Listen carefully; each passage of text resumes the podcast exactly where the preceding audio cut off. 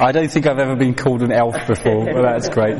Uh, in Dutch, my uh, name rhymes with uh, gnome, the word gnome, kabouter. It's Wouter Kabouter, so I was, when I grew up, Wouter Kabouter. I think they stopped calling me that after I reached six foot, uh, but uh, uh, I think that is probably the best explanation I've heard so far from the Dutch gene pool.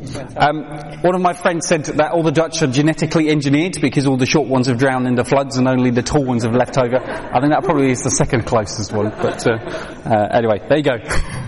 Um, welcome. You found your way to the seminar, uh, Reaching Children in the 21st Century. Uh, it's great to have you with us. And uh, uh just before we get started, I'm a little bit interested to hear kind of what sort of mix we have around the room, so I know how to target uh, the seminar well. Uh, if you're a children's worker here and you kind of regularly work with children in your church setting, can you just quickly raise your hand? Quite a few. Fantastic. Have we got any teachers in the room? Yeah, quite a few teachers. Uh, any other people that kind of work with kids in different professions? Yeah, one, fantastic. Anyone uh, that's been church planting in the last five years? Quite a few, fantastic. And anyone who has children of their own? Uh, quite a few, fantastic. Well, I'm going to try to uh, kind of um, uh, focus my talk on slightly uh, different levels. So I think if you're a parent here, hopefully you're going to gain some stuff uh, for your own family. If you're a children's worker, hopefully I can give you some tools and ideas uh, about reaching the kids in your church. if you're part of a church plant, I think your kids' work might look very different from a well-established church. Hopefully we can look at some context there as well. if you're a teacher, hopefully you'll gain some inspiration as well. Um, um, before we get started, let me just uh, quickly uh, introduce myself so you know who's talking to you. Um, as I said, I'm Wouter and uh, I'm the uh, father of three little girls, uh, Maike, Elena and Lika and my wife Simona. And uh, we've got a very pink household, um, everything frozen, we've uh, kind of seen around the house. And uh, it's been lots and lots of fun. I think being a dad probably has taught me more about children's work than my previous experience working with kids. It's such a privilege as well as a challenge. So I think everything that I've said has been tried and tested and sometimes failed. So I think I don't have have all the wisdom in the world, but hopefully we can facilitate some experience together. Um, I grew up in Holland, and uh, I used to work with kids from quite an early age. Uh, I was a sports instructor uh, when I was about 17, and uh, then I turned uh, to physio. Uh, I worked in a children's hospital, so I think working with kids every day in that setting was quite challenging. Uh, when I was 18, I started um, getting involved with children's work for the very holy reason of impressing a girl. Uh, that was part of the team. I thought, uh, hopefully that will make a good impression. Uh, it clearly did because she's now my wife, uh, and uh, that's how I got started. That's not where I stayed. I think I moved on from there. And after three years of just learning how to work with kids, um, we then moved on to a small church plant in Holland, and we kind of pioneered children's work in this new setting, which is great fun. We had a whole bunch of kids that came with us. I think we probably had about a third of kids in the church compared to adults, which was great. And uh, that gave us lots of experience just kind of learning how to do rotas and teams and uh, programs. Uh, and then uh, after doing that for uh, three years, we kind of felt God speaking to us about uh, coming to the UK to do an internship, just to learn a little bit more, have some more theological foundation. So we moved to the very Norwich. I was here for four years, and after one year, we were involved with a um, new congregation launch in Mile Cross, just down the road here, and we we pioneered a kids club for reaching kids from the estate, doing home visits, after school clubs, holiday clubs, working with the local schools. Uh, a whole new world opened up for us, uh, which was really, really uh, interesting. Uh, made lots of mistakes, learned much, and then uh, five years ago, we moved to uh, Peterborough, and uh, we took a, a, fledgling church there and uh, tried to bring it, give it some new life alongside uh, Adam and Lorna, who'd moved over there a year earlier. So we've been working hard for the last five years. Uh, I think it was a little bit different from starting fresh. It was almost like changing something. So when we got there, um, I think we went through the children's cupboards and we decided to throw out anything that was older than five years. And I think we had one little box left after that and uh, we said to the kids workers, we're going to do something new, and uh, anyone who doesn't really have faith or excitement for that, uh, uh thank you very much for serving. You can be released to do something else. Uh, we were left with two teenagers after that that said, we'll stick around, and everyone else said, great, we're going to do something else. Um, so we start all over again with a handful of kids, and uh, by God's grace, we've seen lots and lots of exciting stuff over the last few years. So at the moment, we've got generally 25, 30 kids. Uh, I think going from a handful for us, that has been a massive uh, improvement and really like trying to lay a foundation in the church of reaching uh, kids. And uh, I think for me, probably the most defining moment in doing uh, children's work was uh, when we were in Holland. We were involved in a conference uh, doing some kids' work. We thought that would be fun. And then one of the evenings, we decided to um, uh, just wait on God and see what was going to happen. And as we were praying with the kids, um, I can remember like it was yesterday. The Holy Spirit came, and I come from a brethren background, so anything to do do with that. So it kind of always made me a little bit uncomfortable. Um, but I kind of started to get used to it. And uh, the kids started laughing. They were kind of out of control a little bit. Uh, and then at, at, at one moment, it just like flipped. It's like the Holy Spirit came and suddenly laughing went over into crying. Um, uh, the kids were convicted of their sin. Uh, I think just seeing eight, nine year olds uh, sitting on the floor crying, uh, asking Jesus uh, to forgive them for the things that they'd done. Uh, and then I think just seeing them meeting with God in a very, very personal way was amazing. Um, I remember uh, at some point it started to kind of move on from there, and uh, the kids actually started to pray for some of the adults uh, and uh, prophesying over the adults. I was my eyes were like popping open, uh, and then uh, my wife was there. Um, she was kind of struggling through the conference because her she, her back really hurt. she'd hurt her back at work a year before that, and she couldn't sit longer than ten minutes. She couldn't stand. She couldn't really walk for very long, and three little girls uh, went over to pray for her, for her back, and I remember seeing her standing and the three little girls, and I thought, oh, what a nice thing for them to do. Uh, and then I saw her starting to move in a way that I'd not seen for a long time. And uh, at that moment in time, her back was instantly healed. Um, she came away uh, just amazed about what God had done. And uh, I think ever since, I just feel this huge passion to introduce uh, kids to Jesus. Uh, also, I've got great expectation of what God can do through children. I think just seeing that uh, make me realize that as an adult, I'd not even gotten that close. and seeing God working that through kids make my eyes just grew wider and wider. and ever since, I just got this huge passion to see children released for God's kingdom. and I think sometimes we've got ideas and expectations about running programs and nice clubs and nice ideas, but actually underneath uh, is a God that can work through children as powerful as he can through adults. And uh, as adults, we've got the privilege to serve them, to introduce them to Jesus, but also help them release their gifting and what God has for them. So uh, I think today I want to talk a little bit about um, discipling the children that God gives us. Uh, that's a very important role because we want to make sure that we don't lose the children that God has given us, uh, as well as looking at ways that we can practically reach out to children and uh, find some ways of actually introducing them to Jesus and introducing them to the gospel. So before I get started, I thought maybe we could do a little bit of brainstorming together. Um, if you're sitting all the way at the back, maybe you might need to come a little bit further forward so we can hear you. Um, if you were to make, take a moment, maybe twos or threes, just to have a little think, when you think about reaching children with the gospel in the 21st century, what do you think are the obstacles and what do you think are the opportunities? So, one hand, what do you think are the obstacles when we are trying to reach children with the gospel? And on the other end, what do you think are the opportunities that we have around? Do you want to have a little chat? Small groups? And then uh, I'll write a few down and we'll try to kind of take those as a springboard to what we're going to do this afternoon. Righty, you ready? My English spelling is terrible, so I'm going to have to uh, have a little bit of help. Somebody who would like to write some stuff down. Do you want to come help me? Very eager volunteer. Fantastic. So let's divide this in two. Uh, one end will uh, pop the um, opportunities, and the other one would look at the obstacles. Right, shall we start with the uh, positives? Some opportunities. So when you look around, reaching children with the gospel, what are some doors that we can walk through, some ways that we can reach children with the gospel? Anyone? Who said that? Yeah. Technology, yes. We live in a social media driven world. Absolutely. It's also an obstacle though technology. I think that's what they want to do all the time. Yeah. Mm. Yeah. Yeah. Yeah, technology seems to automatically draw their attention, so rather than try to get them away from it, maybe we could redeem it. That's a very good idea. Yeah, absolutely. Yeah, you can go for Collis, whatever you want.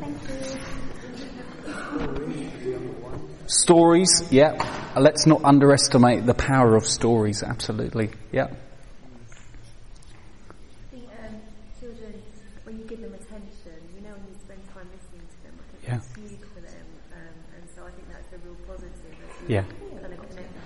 Personal relationship, attention, yeah, especially in the age of family breakdown, relationships breakdown. I think that's very important, yeah. That's better. So we've got technology, we've got stories, Are they, is that an opportunity? opportunity, yeah. I guess technology is an opportunity as well, isn't it? Can be an obstacle, yeah. Yeah. Great relationships was another opportunity. Any other suggestions? Mentoring in schools is a good opportunity. Yeah. Yeah.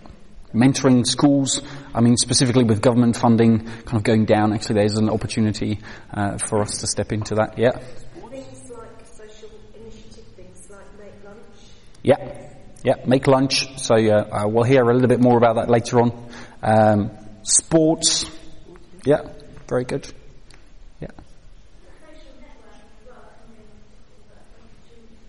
Yeah, social networking. So what sort of form would that take?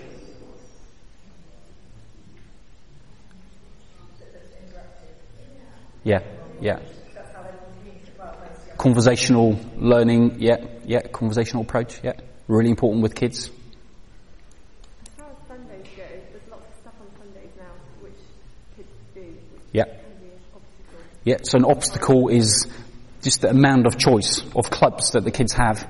Uh, if uh, if your kids club is one of those choices, then that could be an obstacle. Yeah, absolutely. Any other obstacles? Adults, we're saying like adults and their sort of Adults. expectations. Yeah, expectations. Yeah, our expectations. Yeah, absolutely. It's an opportunity and an obstacle. Um, it's really the fact that kids, particularly from non-Christian homes, have got no clue Yeah, yeah, yeah. Yeah, yeah. So uh, no religious background, no cultural background, no understanding of Christianity, not even the basics. Yeah.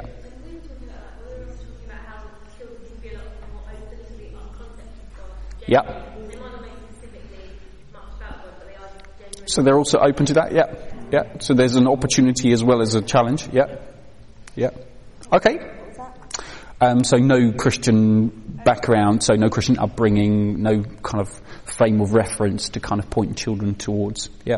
A big obstacle is, is one of fear, isn't it, in terms of um, if you were to bring God into, say, the classroom, Yeah. into a situation, Yeah. whether that will Yeah. parents complaining, Yeah. and that sort of thing. The whole legal Yeah. situation now. So, is- yeah.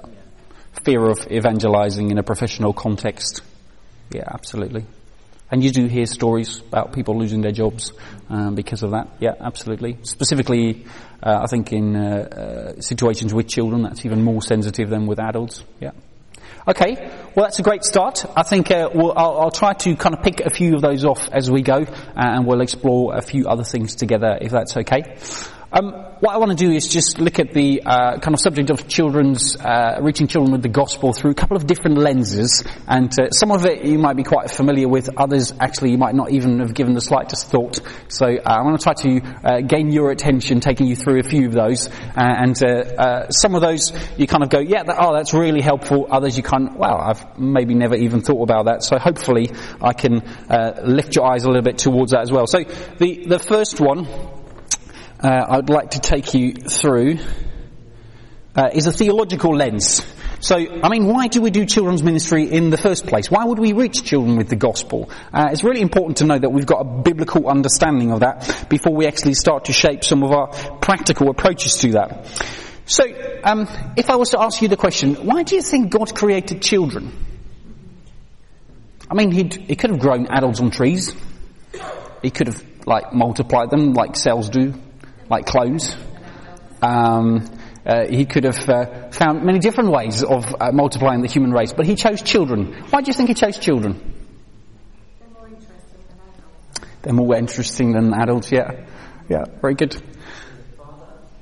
Yeah, So I think when we look at kind of children multiplying uh, the human race on earth, it gives us a picture of actually who God is as a father. It gives us an understanding uh, of how God relates to us in a way that we would have never known without uh, the Father. So when Jesus walked the earth with his disciples, he uh, called children in and say, look at this, look at this example. I want you kind of to see that. As well as he uh, referred to the image of God as a father very strongly. And uh, without children in this world, we wouldn't have any idea. So it, it, children are not a necessary evil. It's not like until they're 18 suddenly uh, we kind of need to deal with that. Actually, it's a real opportunity for us to learn what God is like as a father, but it takes humility to sit down with a child and actually listen to them and, and kind of allow that to speak to our hearts.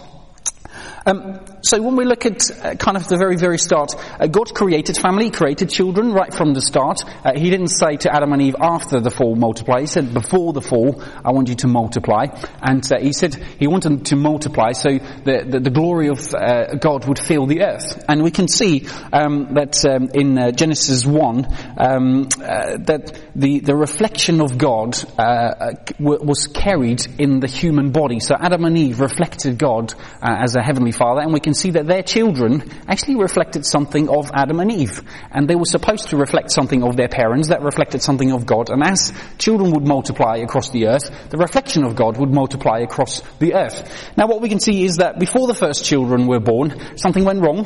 The fall happened, and we see that the image that Adam and Eve carried of God became broken. So now, uh, uh, when you look at the human race, uh, we don't no longer see a perfect reflection of who God is. We see a broken reflection of who God is. Sin comes in. So when their children were born, what we see is that that brokenness gets multiplied. Uh, the reflection that they carry of their parents is a broken reflection uh, uh, of a broken reflection of God. So what we see is that mess starts to spread around the earth where before actually glory was intended to be spread. So by the time we get to Noah, things are really, really bad. I mean, Abel and Cain, you can already see at the very start, uh, their children did not reflect the glory of God in the way that they were supposed to. So, ever since, every child that gets born into this world will reflect something of their parent, that reflects something of their parent, of their parent, their parent, that ultimately reflects something of the brokenness of Adam and Eve. Now, there's lots of theological debates. Um, does that then mean that children are born innocent? Um, well, actually, when we look at the biblical picture, because brokenness gets multiplied right from the start, Actually, the image of their creator is broken from the very start. We need to reach out to children because they need to be saved. Um, and I think when we look at the Bible, it's really hard to try and find some evidence that somehow kids are innocent until they reach a certain age. Um, you can see, I mean, being a parent myself, you can see something of the brokenness from the very start, can't you? Sin is just natural. It comes natural to them. I don't have to teach them to disobey me. It's kind of hardwired into their system. So therefore, the gospel is vital for children. It's not a nice thing for them to encounter. It's vital for their salvation. Um, at the same time, um, we need to understand that salvation comes through faith. Comes from faith, doesn't it? It doesn't come from understanding. Uh, it, it, doesn't even come from knowledge. It comes from faith. And faith comes as a result of revelation. The only way that you can put your trust in God is if God reveals himself to you. And because revelation is not dependent upon our wisdom, it also means that God can reveal himself to children in a unique way from a very early age. It would be unfair if they need salvation but they couldn't understand salvation. Um, God actually reaches out to children in magnificent ways. Um, this week I was interviewing somebody that um, uh, was looking into becoming a member at our church, and uh, she grew up in uh, Latvia, a very unchurched area, and I asked her, "How did you become a Christian?" And she told me that when she was four years old, um, she found a children's Bible in the house. Her parents were not Christians. Nobody in her family was Christian. Uh, as far as she knew, in her village, she didn't know any Christians. And whilst reading her children's Bible, she saw a picture of Jesus with children on his lap, and she said, that was the moment I became a Christian. That was the moment that God revealed himself to me. And that was such a, an amazing uh, story that I thought, actually, that shows how God reveals himself to us. That goes beyond understanding. Now, a lot of children won't be able to articulate their faith in that way, but we can trust that God can reveal himself to children. Um, it says in uh, Luke 10 verse 20, um, the disciples just come back from their great commission. Uh, they've reached lots of people with the gospel, and even the demons listen to them. And uh, Jesus says this: He says, uh, "Nevertheless, do not rejoice in this that the spirits are subject to you, but rejoice that your names are written in heaven, that you're saved." And then he goes on to say, "At that time, Jesus, full of joy through the Holy Spirit, said, I praise you, Father, Lord of heaven and earth, because you have hidden these things from the wise and learned, and have revealed them to little children." And that's amazing, isn't it? Even Jesus has faith that God can reveal himself to little children. Um, I did a little bit of theology background studying this because I thought, oh, that's a really nice idea. I like that as a children's worker, but let's see if there's some other people that like that. So Wayne Grudem, in his systematic theology, I'm sure you've used that last week in your children's session, um, uh, wrote in his uh, systematic theology, uh, under the doctrine of salvation, God is able to save infants in an unusual way, apart from their hearing and understanding the gospel, by bringing regeneration to them early, sometimes even before birth. So when God sent His Holy Spirit uh, to uh, anoint John in the womb of his mother, he uses that as an illustration of God uh, uh actually being able to reveal himself uh, and actually reveal the child that was in Mary's womb to the child that was in Elizabeth's womb in a supernatural way. I mean, that's amazing, isn't it? So if God could move supernaturally, even in the womb of a mother, then clearly He's able to reveal Himself to any child at any age. Um, Spurgeon says, to convert children as children and to regard them as being as much as believers as their seniors is regarded as absurd. To this supposed absurdity, I cling with all my heart. I do too. I hope you too. God can save children. He can. And uh, it's not due to our great teaching. It's not even due to our great faith and role models, although clearly uh, that has an impact. He can reveal himself to children that live in Latvia when they're four, year, four years old, but not a Christian uh, in a five mile radius. That's amazing, isn't it? Um, Next to that, Jesus also gives us a command.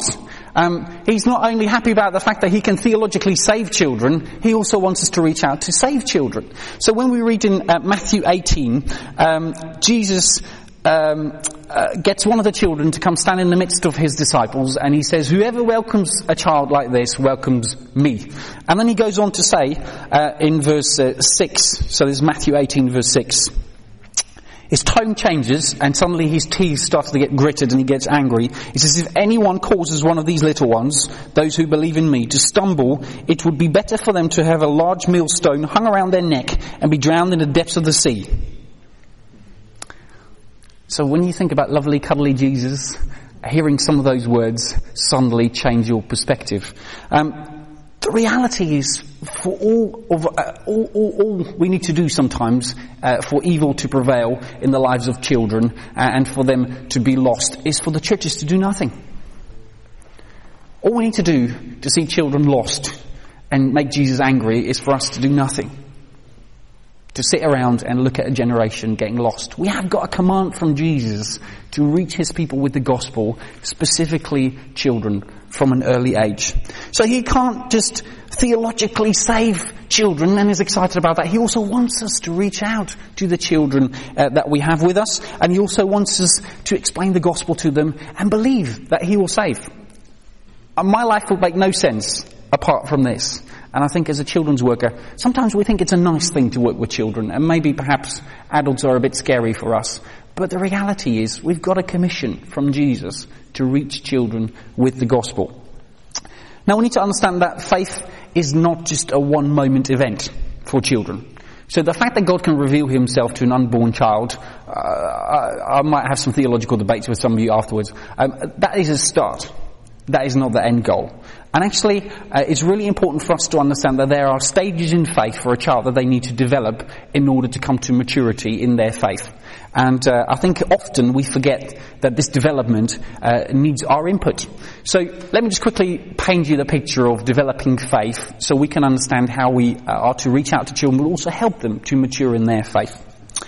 So first of all, um, there's experiential faith. So um, uh, the first impression that a child has when it comes to the creche is the people that are serving, the toys that are set out, the stories that are being read. He cannot grasp what you're saying, but he can experience what you're saying. Uh, and in that way, our environment and even our approach is really, really important, even sometimes more important than the words that we say. Secondly, when they start to understand a little bit more about what you're saying, they intuitively grasp what uh, you're saying. So they can't fully understand it, but intuitively um, they grasp what you're saying. So when we talk about prayer, they might intuitively kind of get that they can talk to God, and they might actually talk to God, but when you ask them to explain it, they can't explain it. Um, then the third phase is concrete faith. So now a child moves on from having an experience to intuitively grasping what you're saying to actually understanding, making some sense of what you're saying. So when they come to concrete faith, they can actually articulate uh, their faith. They can actually talk about Jesus being important to them, having a relationship with Jesus. They can even articulate probably some of the basics of their faith. Um, but unless we move them onto this last category, they won't have developed a solid personal faith. So the last category is tested faith. And we can often see this happening during uh, uh, teenage years where their faith gets tested. Big questions are getting asked. So, um, uh, if evolution is true, then how come the Bible teaches us about creation? Um, what sort of uh, what sort of explanation have you got for the fact that there might be a God? Uh, if there's a loving God, then why does He send people to hell? unless they learn to formulate their faith and defend their faith, their faith becomes something that they'll disown. Uh, and actually, we need to help them to create faith that is solid faith and tested faith all the way through. So you can see that actually salvation we believe uh, is a revelation from God and is an event at one moment in time. Uh, we must do because otherwise it holds no uh, value to us. But we can also see it's not the end journey. Uh, we need to help children from one phase to the next phase. So we shouldn't just talk to them about nice Bible stories, we also need to ask them hard questions and allow them to grapple with that. Now, you're not going to do that with your two-year-old toddlers, uh, but definitely when they get to the later stages of primary school, why not do a series on tough questions about the Bible? It's important for them to understand that. so that's the theological lens. Does that make sense? Why don't you turn to the person next to you and just have a, a two-minute chat um, whilst I catch my breath, um, and uh, just chat through what that means for you in practice. Yeah? Righty. You ready for the next lens? Yeah? Do you feel a bit stretched in your thinking? I don't ask you to uh, all agree with me. I'm just trying to help you think. So if uh, if you need a bit of time to process some of these things, don't just take them as my words. Think about them yourself. Test them. Um, second lens, cultural lens. Let's uh, spend a little bit of time looking at the culture that we live in. So we already kind of explained that lots of the children that grow up today have no understanding of the basics of Christianity. And that's absolutely true. Let me just walk you through the last 60 years uh, in about two minutes so you understand how we uh, arrived at the 21st century and understanding what that means for our approach to kids. Is that okay? Baby boomer generation. Who's part of the baby boomer generation here? Yes, a few hands going up, very discreet, very good. Um, 1950s till 1980s, um, we could see that there was a strong move. Some people feel convicted now. Oh, do I fit in that category? Um, um, from 1950 to 1980, we can see that there was a, a stage after the, the, Second World War where uh, the economy started to thrive, um, uh, kind of modern thinking started to come in, and what we can see that there was a, um, a rapid decline in church attendance. We see many people move away from Christianity, um, but then we can see that kind of uh, 1950s, 1980s, also the evangelistic crusades came up. So Billy Graham started to do his rounds, uh, and we can see that actually a lot of people that moved away from faith in their teenage years uh, actually came back to Christ later in their adult years. Uh, and because um, uh, people were able to have a basic framework of what Christianity was, we can see that during the Crusades, all that needed to happen was for them to make an appeal and people being conscious of needing to come back to Christ. Then we see 1990, 2010, uh, kind of Generation X, we can see that skepticism starts to come into the modern thinking. And actually skepticism towards the church grows rapidly. We can see that it was no longer uh, uh, uh the, the, the, the, kind of uh, overall mentality of the country. There was a lot of people moving away from Christianity. And also the church started to kind of being put a little bit in a negative light, sometimes deserved, sometimes undeserved. Uh, and we can see that rather than just telling people about the gospel, the church first needed to earn uh, the trust of people in order to tell them about the gospel. So we can see that uh, the birth of community churches, uh, 1990 uh, to 2010, we see that churches opened their doors, try to invite people into the community before they actually talk them about the gospel to gain trust. And then we can see that kind of Generation X bucking all the trends. Uh, most of those didn't actually return to faith in their adult years whilst they've left during their teenage years. Uh, we can see that many got lost to the church, uh, and now we can see that the millennials are the first generation that are actually growing up um, with parents that have got no understanding or affiliation with church, and actually they don't have any affiliation with church, so therefore they grow up in uh, a world where actually there's very little basic understanding about Christianity. Maybe granddad or grandma might tell them about church now and then, um, but we can see that we kind of moved away uh, from Christianity as a basic understanding. Because we live in a Christian culture, most people would actually still believe that they are Christians without actually understanding what it is to be a Christian. So um, what we can see is that um, so suddenly uh, in the last kind of 10, 20 years, there's a strong secularization of our culture. So therefore, the church has been pushed outside of most of uh, the important shaping roles of society, like science, politics. Uh, church has got very little influence in that. We can see that faith undergoes a privatization over the last uh, decade where actually faith is great for you, but keep it to yourself and in your house. It's not something to talk about to in general.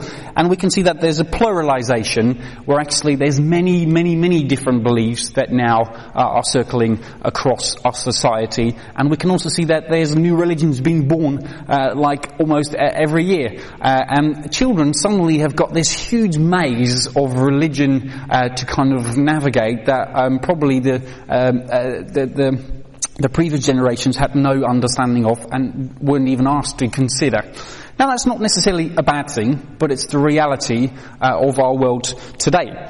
Um, because we're in a, a post-Christian um, society, it's not that people have no understanding about Christianity. People think they have understanding about Christianity, but have dismissed it. So therefore, for us, it's almost even harder to present people with the gospel because it's not like they have no idea what it is. It's actually they think they have an idea and they think that idea is probably not positive. So, as a church, um, that is a massive uh, challenge for us. We can also see that religion starts to become uh, a bit more popularized. So, when you watch TV, it's not like religion doesn't get mentioned. It gets tweaked. So modern uh, religion and Christianity gets tweaked by lots of celebrities. We live in a celebrity culture. So therefore, what, what, what's communicated are all sorts of vague ideas that are not related to Christianity, but presented as Christianity. Um, we can see that um, there's a, a, a, general understanding that all religions are of same importance and that all roads lead to the same God. Um, we can see that uh, God can be found everywhere and anywhere, especially in ourselves. We just need to look inside. Um, we can see that sin and evil are kind of uh, nasty words. You don't really use those. Um, I did a bit of research. Actually, the Oxford Junior Dictionary has deleted the word sin out of the children's uh, uh, um, dictionary, so it doesn't even, it's no longer exist in our dictionary. Um, and uh, absolute statements of truth uh, are considered as intolerant unacceptable. Um, so we can see that the uh, uh, the culture of today, uh, in which the children are growing up, uh, is a, a, very different culture from perhaps the culture that we've grown up. So understanding those challenges are going to be really important for us to reach out to children. When we present the gospel to them, they might have no idea what you're talking uh, about. When you say what the gospel means, they have all sorts of ideas about what it means. So you actually need to dismantle some of those thoughts before you actually go further. so, um, moving on from a, um, uh, a cultural lens to a practical lens, That does make me nervous. it's okay. um, what are some ways that we actually have sought to engage kids with the gospel um, before we kind of look at how we would like to engage with children and the gospel? So if you were to kind of think over the last 20 years, um, what are some ways in which the church has tried to engage with children uh, uh, and present the gospel to them? What sort of things can you think about? Kids clubs, yeah. Bible weeks, yeah. Yeah. School assemblies, projects, yeah. Open the book is one of those, yeah. Residential weekend. Residential weekends, camps, yeah. Any other thoughts? Outreach. Outreach, yeah, outreach projects. We've seen the bus ministries, haven't we? Yeah. Say it again. Toddler groups, yeah, mums and toddler groups, yeah. Any other suggestions? Make lunch, yeah. It's a very modern development, yeah. Say it again. Youth groups, yeah.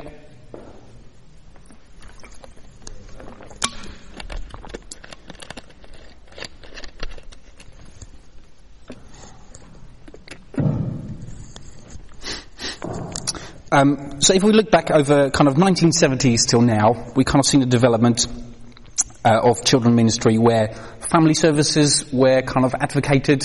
Uh, Ishmael probably w- would be a name that uh, you recognise if you've grown up in the UK. It was completely alien to me when I moved from Holland, but we've got equivalents.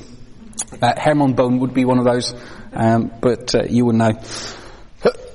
um, we can see that uh, Sunday clubs, um, junior church kind of uh, was established, kind of a move away from Sunday school, kind of almost losing the educational image of Sunday school, um, making it into a bit of a club. We can see Bill Wilson starting his Metro Sunday School, uh, Sidewalk Sunday School, bus ministries that then came over to the UK, uh, resulting into big projects like the Liverpool Kids Project. Um, we can see the Leeds Kids Project, and uh, we can see uh, the Hastings Kids Project from our very own Newfrontiers, um, and you can see that uh, the, the main approach was trying to reach children with the gospel by inviting them to come into an outreach environment. Um, uh, we can see that uh, um, the, the the kind of advocation was trying to bring the news into the world of kids, and uh, I think that's resulted into good fruit. Some people have even kind of uh, moved on from that and now become adults and actually serving children themselves. Um, but there has been a fundamental shift, uh, I think, in the approach of uh, children's ministry. So uh, probably the best way to illustrate that is with a little picture. So um, if before, so kind of 1950s to 1980s, uh, we were able to tell people about the gospel and get them to commit to the gospel, and there was almost like having to take them through the last step of commitment in order to bring people to faith. So let's say um, uh, the journey of coming to faith is one from zero to ten. And let's say that in terms of becoming a Christian, uh, zero is having no understanding about God whatsoever, and ten is having a living relationship with Jesus. What we can see in the last few decades uh, is that there's been a trend where people have moved from a basic understanding of Christianity, let's say that's an eight, further away down the scale, and actually most people would now be around a three, having heard of Christianity, but not really fully grasping and understanding it, but dismissing it. So, when we talk about evangelism, crusades were great in terms of rallying people, helping people to make the last step. We're now into a season where actually, when you tell people about the gospel, that little step is too small. Uh, bringing them one step further doesn't mean they kind of commit themselves to Christ. So, uh, going out in the street with a sign around your neck saying Jesus saves is probably not the most effective way uh, of doing evangelism in this day. Doesn't mean that God can't save through that. I, I'm not saying that. Um, but actually, people don't have a basic understanding about who Jesus saves and what he saves you from and how he saves you. It doesn't spark a childhood memory of growing up in church. So what we see is that it's almost like evangelism has moved on from an event to a journey. First of all, we need to help to establish a positive image of uh, Christianity and church so we can see actually in our decade, uh, like lunch clubs and other activities, social action is a very important way of actually showing people the positive uh, image of Christianity. Uh, we then need to move them to some basic understanding about the gospel that maybe some of their thinking isn't uh, quite what Christianity is about. Uh, helping them to understand who Jesus is, helping them understand about what Christianity actually is, what discipleship is, almost to the point where they can then make a commitment to Christ. So, big gospel focused uh, rallies are not so much happening these days, are they? Not so much as they used to. And it's not to say that they're not effective, because there might be people that are in this bracket and actually all they need is one step.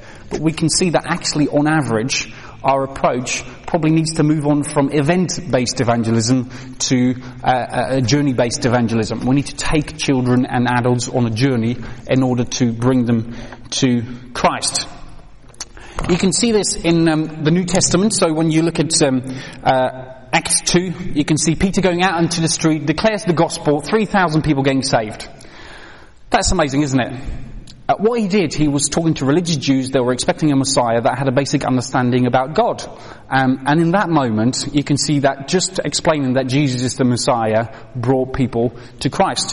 When you then move on um, to Paul in Acts 17, uh, he finds himself at Mars Hill. Uh, he's in a culture full of pagans where there's no basic understanding uh, about a, monotheistic God. Well, actually, there's a very pluralized uh, religious environment. And what he does, he doesn't start with Jesus. Um, he finds a touchstone in the culture, an altar to the unknown God, and says, "Let me tell you about the unknown God." And then he starts all the way at creation and then works his way forward to explain who that God is. So what you can see is that Paul takes them on a journey to understand um, Christianity and doesn't expect them to uh, understand it in one go. So he learns to build bridges into the culture in order to bring people to the gospel. So it doesn't mean that we don't talk about the gospel, but it means we need to do that in a way that we bring people through. So um, when it comes to children, we need to understand because they don't have a basic framework. As soon as we start to talk about Jesus, we can't assume that they get it in one go. We need to help them to actually first enable them to build a framework in order to then lead them to an understanding about Jesus. Now, it doesn't mean that they can't intuitively grasp what you're saying, but that isn't mature faith yet. We need to help them to move along the line. So if you compare it to a, um, um, uh, let's say you're trying to book a trip and you uh, want to uh, uh, take a plane to go to Greece. Um, now, if you're interested in flying and wanting to go to Greece, what you do is you go on the web and you kind of compare different uh, airlines and you think, well, that one's probably the best. Uh, I like that one, um, so therefore I choose that one, and you go with it. If we compare that with our approach to kids ministry, um, we could kind of try to convince people to come to our kids work. So we do a big flyering around around the city to let them know that we're there, uh, and uh, actually try to show them that we're the best kids, kids ministry in town. So therefore, all the kids need to come to us. The problem is that you then make an assumption that people are interested in what you've got to offer. Let's say that you're not interested in making a journey at all. Let's say that you're not interested in flying at all. That means when you are going around trying to advocate your airline, you can't start with the fact that we're the best airline. People are, well, who cares? I don't want to fly. You actually then need to take people on a journey uh, to get them to fly, to get them to want to fly first before they actually make a commitment to your airline. And in the same way, I think we can't assume doing a big fly around is suddenly going to fill our kids' ministry with children because actually, if parents are unconvinced that this is going to be a good thing for their kids, they won't send their kids would they? Now, it doesn't mean that it's not effective, but we'll probably need to add a few more things in order to make that effective. So, having looked at the um, uh, the kind of cultural lens, theological lens, practical lens, uh, let's kind of try to land it into uh, kind of where we are now, and let's do some brainstorming together about how we can reach children in the most effective way. And I haven't got clear answers for you. I've just listed all the problems to you. I have done a bit of thinking about that, so I'd love to facilitate a bit of thinking together on how we can uh, reach children in the most effective way based on what we've just ho- heard and what we've actually been thinking about. Are you up for helping me with that? Yeah, I can see I've sent some of you to sleep. That's okay. It's after lunch. Uh, I'll try and uh, wake you up with this last round. So let's look at the future lens. Um, let's look at how can we reach children most effectively uh, with the gospel. So, at this conference we've been looking at works, uh, we've been looking at words, we've been looking at wonders. Uh, it's an excellent principle in looking at reaching children with the gospel. As we've seen, uh, words are probably not enough, but compared, uh, combined with works and with wonders, actually provide a journey on which we can take children to explore the Christian uh, faith. Now, um, it's not the first time that the church has been in decline and we've lost lots of children uh, to the world. Uh, we can actually see that in the 18th century, uh, exactly the same thing happened. But in the 18th century, the Sunday school movement was birthed.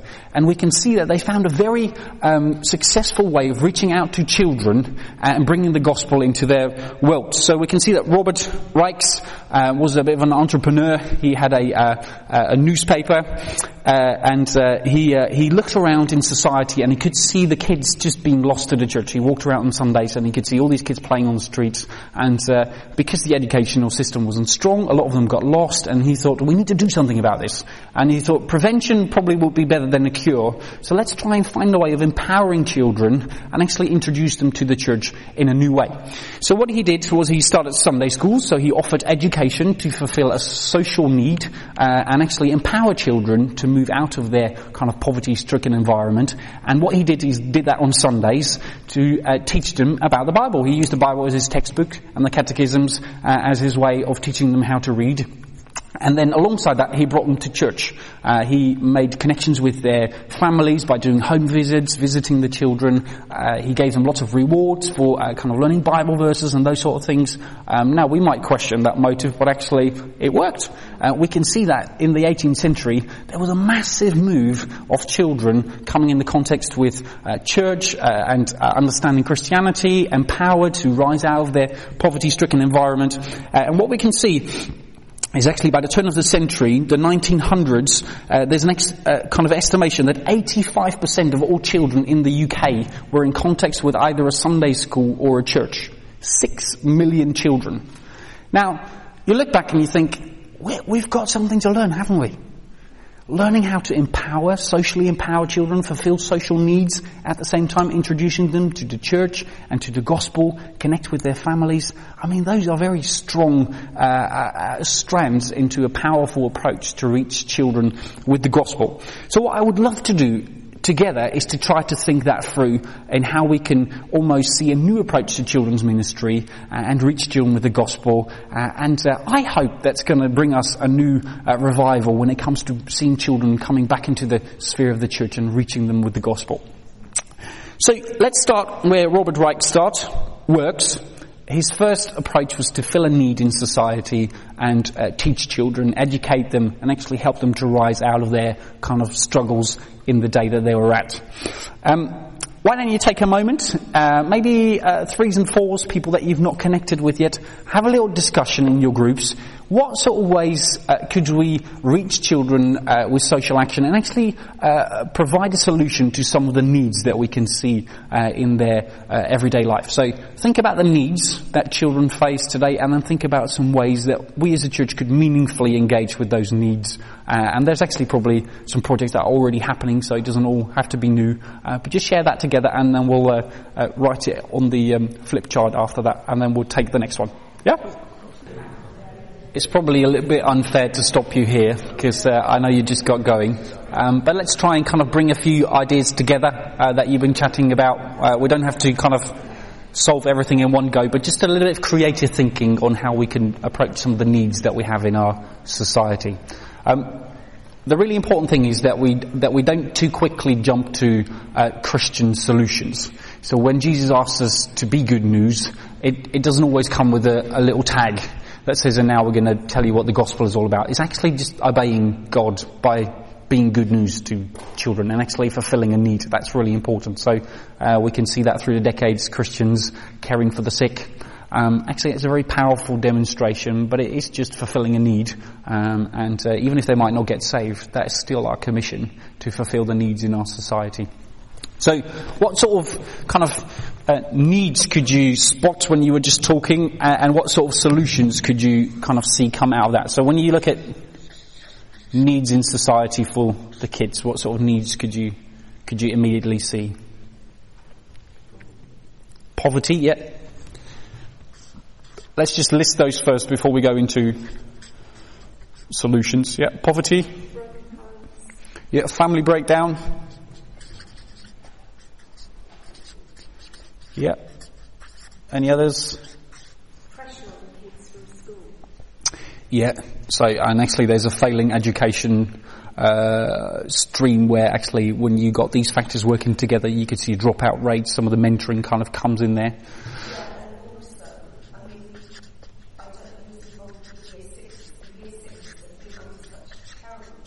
Yeah. Yeah. Yeah. Yeah, very good. Some more? Yeah, so lack of self-esteem, uh, uh, actually lacking encouragement from the home, yeah. Yeah. Yeah. Yeah. Massive, yeah. Identity struggle. Any?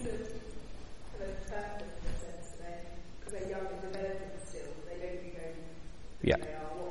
Yeah, yeah, yeah, yeah. Yeah, and actually there's so many choices now to choose from. It's really difficult to even know what sort of direction to set in. Yeah. Not sure how to capture that in a word. Have you got a suggestion? Purpose? Like a purpose? Yeah. I think with that comes isolation. A lot of children feeling isolated even though they've got lots of context on social media, that doesn't always mean meaningful relationships. I think there's been some research about the correlation of the amount of social media usage and actually depression. You can see that they're strongly linked, which is funny because you think actually it uses um, technology to build networks, but those networks are not as fulfilling as actually uh, physical relationships. I mean, a one-to-one relationship. Yeah. Mental health, massive, isn't it? Yeah. It's been in the news lots. Yeah. Okay, so uh, before we all get depressed, I think we'll move over to, to some solutions, how we could engage with that. So what sort of things did you come up with? What sort of meaningful ways could we engage with children around those needs? activities. It's like you say, it's the isolation, the mental health. Yeah, They've got these networks of people they never see, yeah, getting them out together. yeah. So uh, what, what, what would you visualize those activities to look like?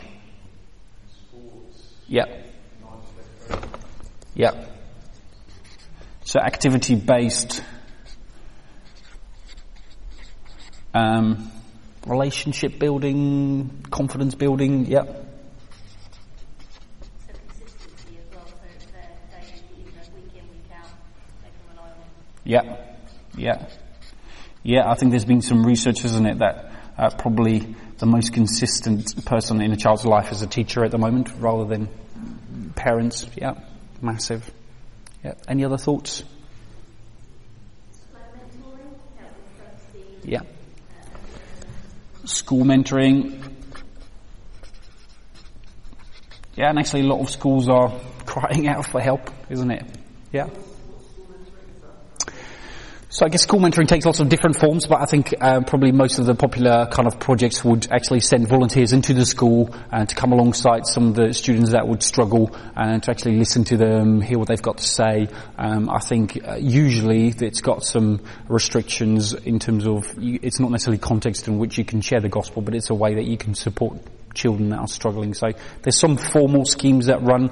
Some schools run their own schemes, and actually you could just tag in uh, to be a volunteer. Uh, and actually, if you've got a good relationship with a school that you're building, that's something that you could offer. Yeah. I think the guys in Chafford Hundred have got a, uh, a scheme running. So if you want to know a little bit more, uh, Ellen will probably be the one to uh, uh, talk to and hear a little bit more about that. Yeah. I'm going to ask you to come up in a minute to share a little bit anyway. So I think maybe you can scoop that straight in. So, um, it's Ellen, right, isn't it? L. L. Nearly. I thought I was, it sounded a little bit longer than what you told me last time. Um, I met Elle um, a few months ago. I think we were just doing a little tour, uh, learning from different churches, and we went to visit the Chafford Hundred Church and just kind of hearing what they were doing. And uh, uh, I think I nearly forgot to eat my Chinese food as you were explaining what was happening, because it was just fantastic. Lots of ways of reaching out to children, and uh, I thought maybe she can share some of that herself. So here you go. Um, yeah, I'm really, I'm really privileged um, to be in the position of leading social action on behalf of Community Church in Chafford Hundred. But if you guys remember Steve, uh, Steve Morris, who moved out to South Africa, I've kind of taken over that mantle from him. Um, and that's been a really exciting, really challenging journey. Um, ooh, is this not working? Click that one. I just to record it. Oh. Sorry.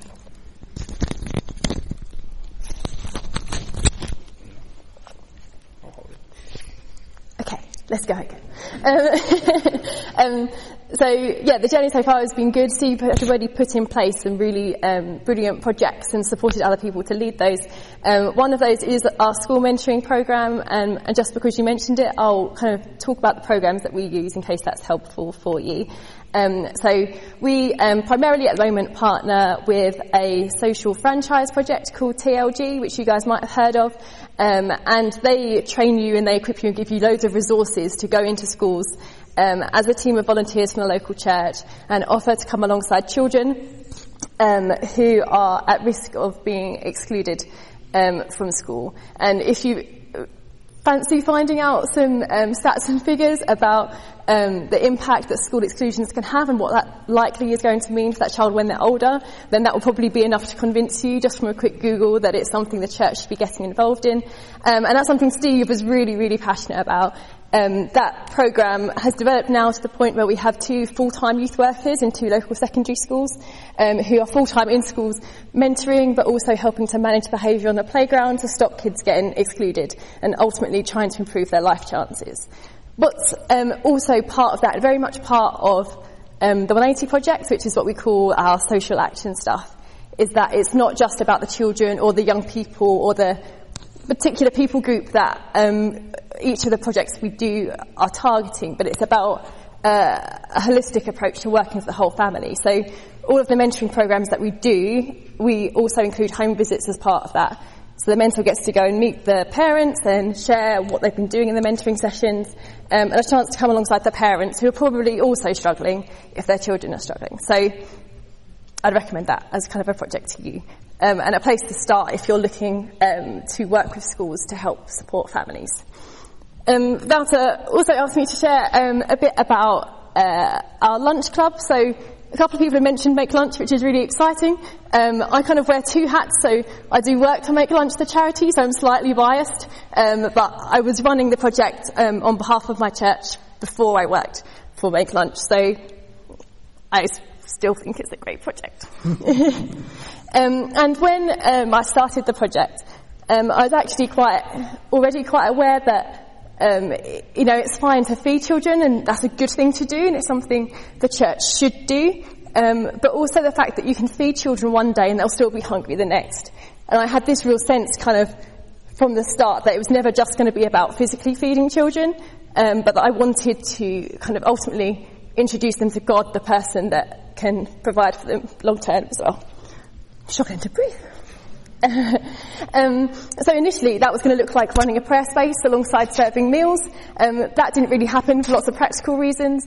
But what I kind of found just by um, leading a team of people serving, cooking, putting on some crafts and games and sports activities was that actually just by doing that and offering that for free, that was already kind of enough to get some conversations going. I remember on the second session of the first summer that we ran our Make Lunch project, um, this mum came up to me and she was like, so who's funding this project then? Like, why is this free? Like, surely I should be paying you for, for all of this stuff and the food. And I said, oh, well, the, the church are funding it because the, the church just wanted to do something in the community and kind of, you know, meet a need. Oh, okay. That's interesting. So, so why did, you know, what made you want to set it up? And you kind of have these beautiful little startings of a conversation um, with someone who's never really engaged with church before, doesn't really understand what we're about or why we do it or who this Jesus guy is that she's kind of heard of.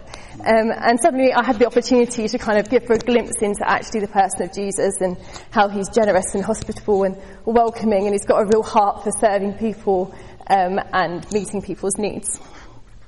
Um, what um, I kind of get increasingly excited about is um, that I feel like there's a bit more of a move now. I think initially I was quite sceptical to go straight in and start talking about Jesus and talking about the church and talking about God with these families because I didn't want them to think that I was only feeding them so that I could bring them into church. That was never my motivation. I'd feed them whether they never, never worked through the door, walked through the door of church or not.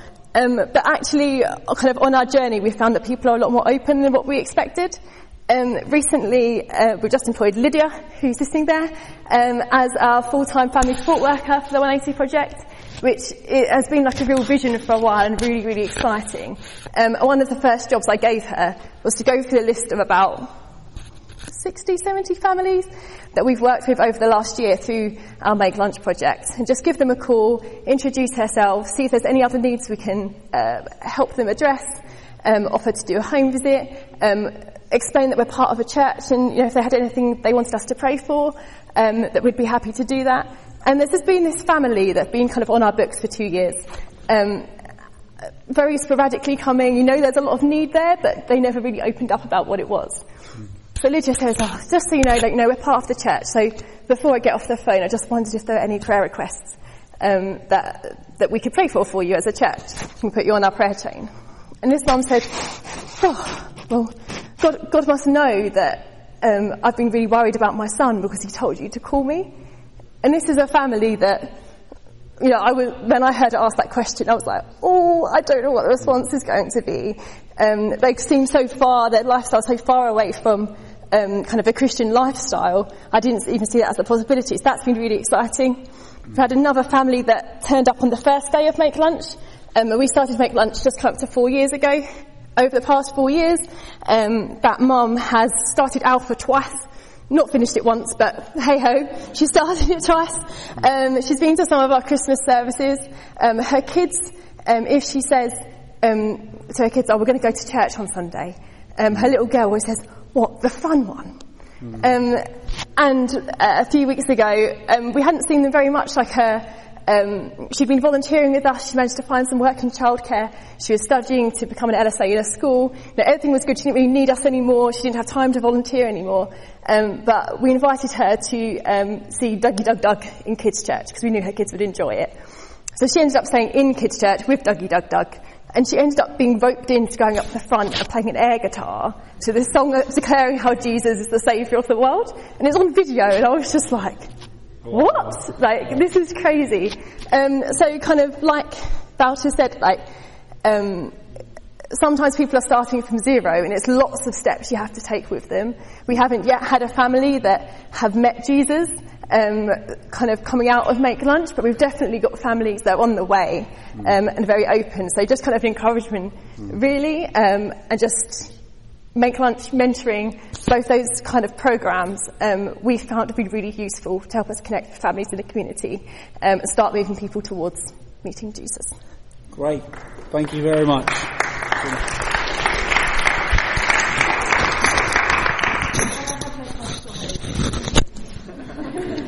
Yeah, please feel free to hand the, those flyers out. Um, I mean, that's a really inspiring story, isn't it? Just a simple initiative. Um, I think it's really encouraging to see some new ways of uh, kind of filling a need. Uh, I think don't always feel like that's got to lead to salvation. Actually, we're called to be good news, and sometimes actually just to be good news without any strings attached is really important for us to almost re-image the church. Uh, you can hear those volunteers starting to talk about this very easily, uh, and actually sometimes talk about the way that the church does good uh, is almost as good as talking about the gospel, just showing what that means. So when you run a mums and toddler group or any other project, you go, like, oh, we haven't seen anyone saved. Don't worry, you're still doing God's mission. Surely you need to think kind of cleverly how you could build some bridges towards the church, but it's not how you should measure the outcome of your project. Um, there's probably loads more ideas uh, that you've been chatting through. Uh, we haven't really got the time to cover all of them. Uh, I just wanted to say uh, that I think sometimes uh, if you're in a church planting situation or if you're in a small church, uh, some of those big projects just feel unattainable and you think like, well that sounds great, but I don't think we could afford a kids worker to do that or other things. I think what we must not forget is that a family is a really powerful place to do mission. Um, so actually inviting somebody, maybe one of your children's friends over to come round have a meal once a week, uh, or just to be around the kids uh, is a really powerful way of actually showing care. Uh, and you don't need any programs for that. You can do that yourself, uh, just around the schoolyard. I think there's lots of opportunities for personal uh, support. Uh, even if you can't run a lunch project, actually you could find ways of maybe blessing a family in your street and other ways of reaching out. That's, they're all powerful ways of doing that. Um, works combined together uh, very strongly with wonders. I think we've been looking a little bit at that at this conference, and uh, it's really important that we don't just do good uh, and to kind of uh, almost like, like, to re-image the church in a social, social way. We also need to show the power of the gospel. And uh, I think when it comes to children, for me, the experience of seeing my wife being healed by the prayer of three little girls really inspired me uh, just to see healing happening on a regular basis uh, through children. So um, I think as a family, we often pray for one another, um, and uh, we want to make that a normal thing, uh, just to actually involve the kids in prayer. And uh, we've seen some amazing stuff happening. Um, I think the other day we went out for breakfast, and our middle daughter, Alina, got out of the car, threw up because she was sick. She caught a bug. Uh, and then uh, uh, before I knew what happened, my oldest daughter went over to pray for her. And I thought, oh, that's a really nice thing. And she said, Jesus, will you make Eileen better and stop this illness? And then uh, we went into the restaurant. We thought, well, this is going to be a cheap morning because we've got one less meal to pay for. And uh, she suddenly said, I would like some breakfast too. It's like, really? Are you sure? Um, so we bought her some breakfast and got the plastic bags ready. And uh, she ate whole, full English breakfast nothing came out, uh, and uh, uh, we're saying clearly God's done something special, and uh, without it having to be something that's forced, I think just seeing God answering the prayer of a child, I think is really important. Um, so I brought two people, I think saw two people here that were at the last Epic weekend. Do you want to quickly come and share your story? Because um, we spent one of the evenings, so we had about 100 kids. Um, at uh, Letton Hall, and uh, we asked the kids to pray for healing. And uh, I think these guys have got some exciting stories to tell you. So if you could just really briefly explain what happened, uh, that would be amazing. Hang on at the Epic uh, weekend, um, which is for 8 to 11 year olds. Um, just on one of the final sessions, Wouter invited the children just to pray, and there was a big cutout of a, a, human body. And if they felt that God was wanting to heal a part of the body, God was giving them, you know, um, a word of knowledge than to stick it on a plaster and stick it on the body. And I'd um, I'd come away that weekend with a chest infection and a very bad headache and sinus infection. And it just really, I'd kind of risen above it, but it had been quite hard work for me. And um, and one of the things was praying for headache and sinus problems. And, and some children came and prayed for me. And like you said, I thought, oh, this is nice. And you know, immediately the pain just lifted and uh, I was healed. And it was just such a glorious thing to be able to share that um, with 8 to 11s, yeah. Yeah, um, I was, again, I was at that same weekend and the same evening. I'll hold this a bit closer. Um, yeah, and it's one thing being prayed for healing by, by grown-ups, but it's just another it's just another uh, step above. You know, it's that's that amazing thing when uh, when kids pray for you. You know, I had been um, foolishly zorbing with the children, um, thinking I was a child and I could bounce with them. Um, I didn't. I hit the ground hard on my shoulder and uh, I couldn't move my arm any higher than this. It was incredibly painful. Um, I went to bed and thought, oh, this is just, I'm, I'm going to have to go and have it seen too because I thought I might have dislocated my shoulder. Um, Wouter did the uh, uh, session on healing and the same thing happened.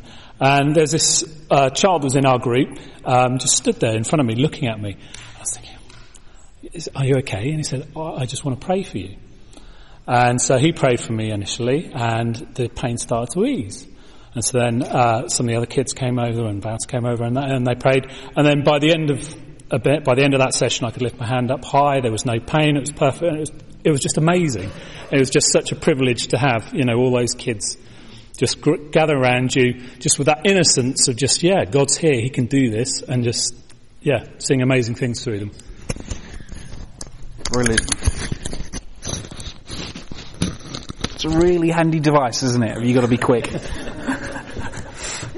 And that's just a few stories uh, of God healing through children. I would say most of the time we disregard praying with he, with kids, or we think it's a nice thing to do. Actually, expecting God to move. I mean, if His answer to uh, our prayers is through faith, then a child qualifies as much as you and me, doesn't it? Actually, children are probably a little step ahead of us because they've got faith uh, that God will do something without having sometimes knowledge getting in the way uh, of asking God for that. So I think making that a normal thing is really important. So I, I think if you've got children, uh, make that a normal thing in your house. When somebody tells us that they're ill, pray with them.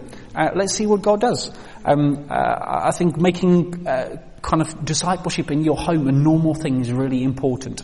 Um, we often um, play little games after dinner, so we've got a prayer game. So uh, it's just got a sheet of paper with uh, different icons, uh, no, uh, numbered one to nine. We've got a nine-sided dice, and they roll the dice, and they can pray for something specific, friends or neighbours or something else, um, or um, uh, we uh, we often do uh, holy spot prayer. So our tablecloth has got lots of little white spots uh, on it, and uh, we've got one holy spot. So we kind of plonk one of the kids on the table after dinner, and so uh, let, us pray for you, let's prophesy, and we involve the other kids to come. Let's just pray together, and they just love it, sitting there, kind of just sharing words of knowledge together. and if we take them in a church meeting setting or the kids club, we'll say, "Hey, what's God been speaking to you?" I mean, we we we got to make the supernatural natural, don't we? Sometimes we get in the way, loving to tell cute stories to children, but not actually expecting that God could move just as powerfully in them as they as He did in the times of the stories happening. So I, just want to encourage you.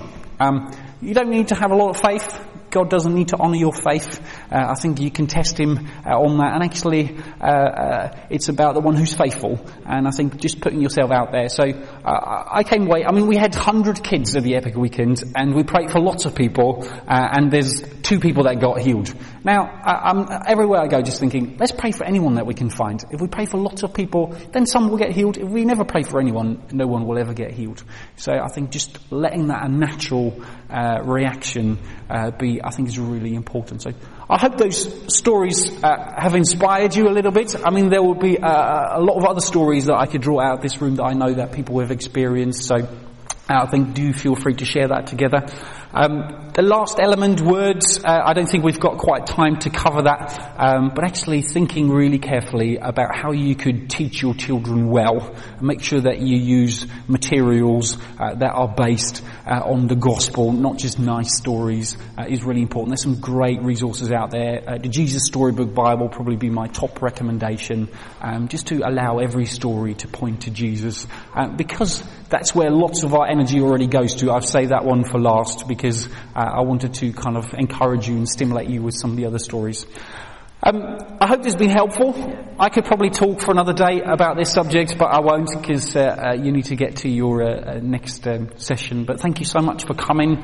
Um, please make sure that you say hello to people in this room. There might be a lot of kids workers that you could connect with, other people that could inspire you. Uh, I've just named a few uh, things, but thank you very much for coming, and I hope it's blessed you.